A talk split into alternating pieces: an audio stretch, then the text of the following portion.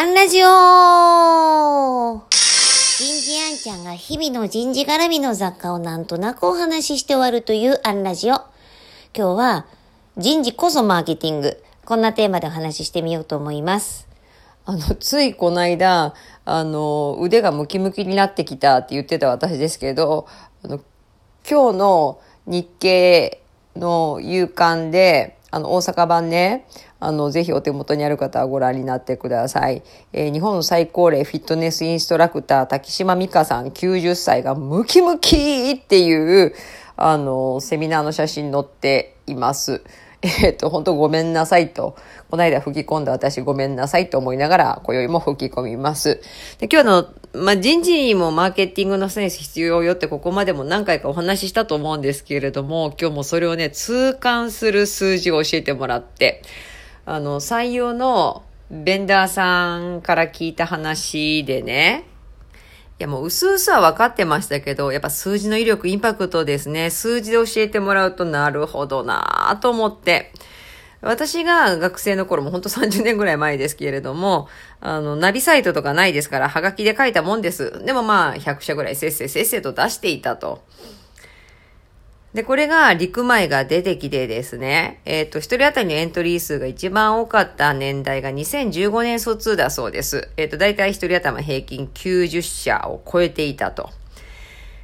で、じゃあ直近の2011年卒、2021年卒はって言ったら20社なんですって。もうすごい絞り込み。まあ絞り込めるだけの情報もあるし、こう、下手な鉄砲数打ち合いにはしない。非常にクリティカルになったなという印象。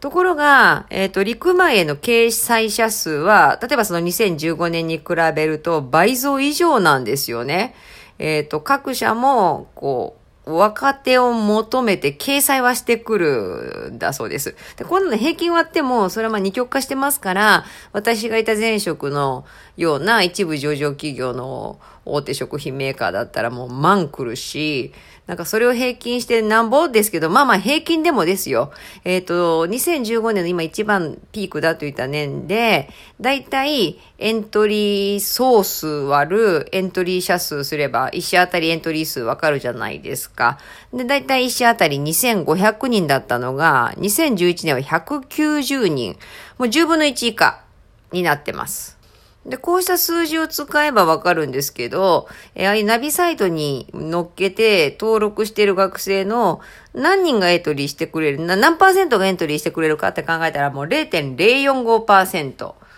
まあ、日本のその普通預金の金利よりはいいかぐらいな数字ですね。で、こんなのも薄々分かってましたけど、もっとここから怖いのがですね、去年からあのオンラインになっちゃってますから、こう、あの、何、セミナーとか、就活セミナーとか行って、全く興味がなかった隣のブースをポコッと覗くみたいなことがもう全くなくなってるわけじゃないですか。あの、たまたま偶然通りかかるはないですから、ネット検索で。でも、ダイレクトに来ていただかないと、検索かけていただかないといけないので、それはまあそうなるわな、という話です。もうそうすると、こう、セレクション動向じゃなくて、もうまさにマーケティングのアイドマの法則ですよね。注目してもらって興味引いて、なんか、その欲求を起こさせて、覚えてもらってアクションにつなげていくっていう発想を人事がどうやって作っていくんですかって話ですし、もうその場合によっては、それま自社のスウォット分析もしないといけないし、STB 分析、こうセグメンテーション作って、こうターゲッティングとか考えなくても、あの、会社側だって下手な鉄砲数打ち当たるにしちゃいけないですし、こう、何、ペルソナ作って、えー、こう、就活生ジャーニー考えてってもう、ほんとマーケティングだよなと思いながら再実感していました。えーそして、こう前職で私やっぱ新人研修でもマーケティングやっぱ叩き込まれたので、あれってもう何リテラシー標準スキルですよね。と、まあ今日採用の話をしているのはもうぼちぼち2023新卒の相談が入ってきたからなんですが、えーちょっともう盆を越えて、えー秋風がちょっと聞こえてくると、えーまた人事の次の、えー、なんかタームが始まりますね。今日はここまで。次回もお楽しみに。